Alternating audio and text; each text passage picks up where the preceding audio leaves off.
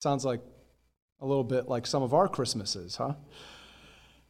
But let's think about it from understanding Luke's description of what happened. Even the news of Jesus' conception, in and of itself, was completely out of the blue, completely unexpected, and threw both Mary and Joseph's life plan right out the window. They didn't plan for that to happen. Here are two young people where Joseph had successfully convinced Mary's father of that he was good enough of allowing her to marry him. They had officially entered into that year long time period of betrothal where the wedding and living details were all worked out. Joseph had a relatively successful carpentry trade business going, and as was the usual custom, he and Mary would probably live with Mary's parents for a year after they got married to get their feet under them. That was the plan. It was the usual plan, and it was a good plan. But then Mary got that unexpected visit from the angel Gabriel, which turned everything upside down. She was chosen out of all the women who had ever lived and ever would live to be the mother of the prophesied Messiah, the deliverer, both from sin and in the future, the entire world. All those hundreds of prophecies from the Jewish scriptures were going to be fulfilled in and through the child she was told she would bear. But the conception was not according to her and Joseph's plan. And it wasn't anywhere near societally acceptable. She would face derision, a breaking off of the betrothal by Joseph, and probably destitute poverty if God did not come through for her. And yet, in the face of this chaotic turn of events, Mary trusted God to accomplish his will, both for her and for the entirety of human history.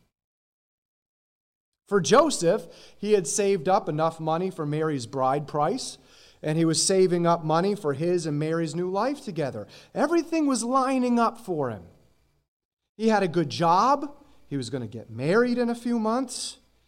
Everything was going the way that he had planned until his betrothed made a startling confession to him that seemed just a little too far fetched to be true. What did she claim? She claimed that the origin of her pregnancy was not infidelity, but some concocted idea of an angel and God's Holy Spirit miraculously working within her to create a person who was both 100% man and 100% God. And this baby she was carrying was the Jewish Messiah. Yeah, right right? Think about it. And even as heartbroken as Joseph was, he was going to spare, spare her as much humiliation as possible, but still break off the betrothal. And when he was about to do that, God speaks to him in a dream and tells him, Joseph, it's all true. Every single thing Mary told you is true. It's going to happen. Joseph's faith led him to do exactly what God told him to do. That, I think, would be enough stress, anxiety, and fear for two young people in a very conservative culture. They revised their life plan, including this unexpected pregnancy, and made do with what fallout may have resulted from their two families. Do you think either one of their families was too happy about any of this? Not at all. Who knows? Who knows? Maybe Mary's parents may have come around, accepted Mary's story, and as was the usual custom of the day, were making plans to be with her and help out with their daughter's first birthing experience. Those plans were now set in place. And then all of a sudden, some more news comes down the pike that turned their world upside down once again. The Roman emperor had ordered his unruly subject Herod to take a census that demanded that every male in his kingdom who owned land, they had to go back to the location where they owned that land in order to have that property counted towards taxes to the empire, because the emperor would have his money. Joseph possibly just so happened to own some land, probably through an inheritance in the town of Bethlehem. You would think that if anyone was exempt from having to make the 70 to 80 mile trek to Bethlehem from Nazareth, it would have been pregnant Mary. However, there was a possible discount for registering land in a greater metropolitan area. Joseph could reduce his taxes owed on that property by 50% if he registered it the way it was supposed to be registered. In addition, if Joseph had his son with him and registered his son, his son could also claim that 50% discount when he came of age. Enter Mary, who still had that son inside of her. In addition, it's been shown that women in the region of Jerusalem slash its suburb of Bethlehem were taxed as well. It's a good possibility that Mary, also being of the tribe of Judah, would have had to register herself.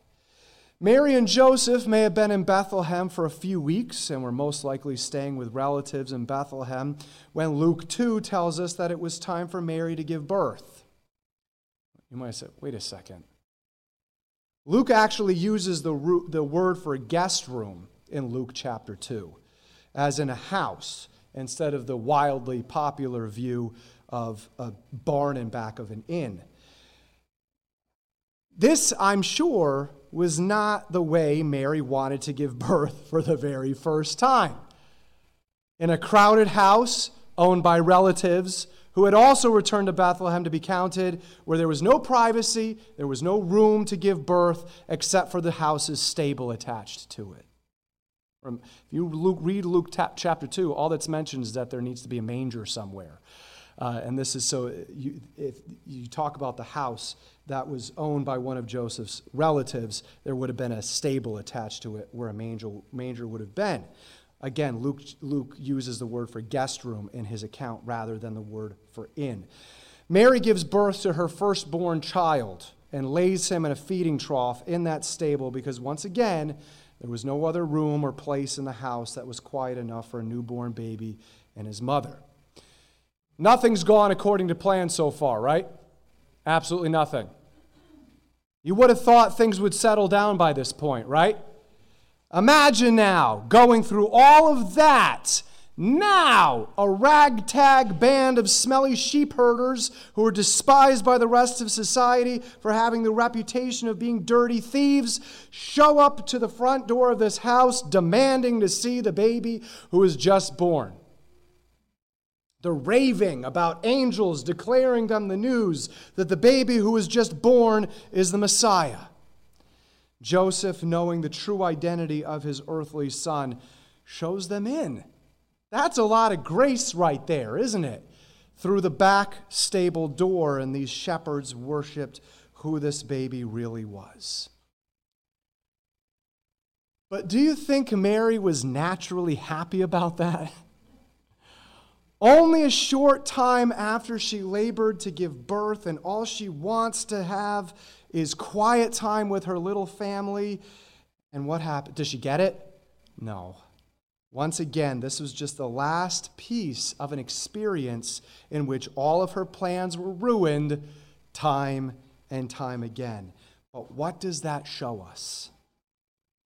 What Mary and Joseph were focused on and what they derived their fulfillment from was not that things went the way they wanted or that they even necessarily felt happy about it or at peace even with how things were. They just were. They derived their peace and fulfillment from knowing that God was accomplishing His will, not only for them, but for the whole world. And that, for Mary and Joseph, was enough. This Christmas, let us know who God is and that He's accomplishing His will and plan for each of us, even if we're not happy about it, even if it doesn't look like He is. He accomplished His will for His Son, who was born in the exact place the Scriptures foretold, lived the perfect and sinless life, also foretold, died for our sins by taking our place for the condemnation for those sins, and rose again to offer us a new life of forgiveness, restoration, hope, and peace, and the truth of eternal life.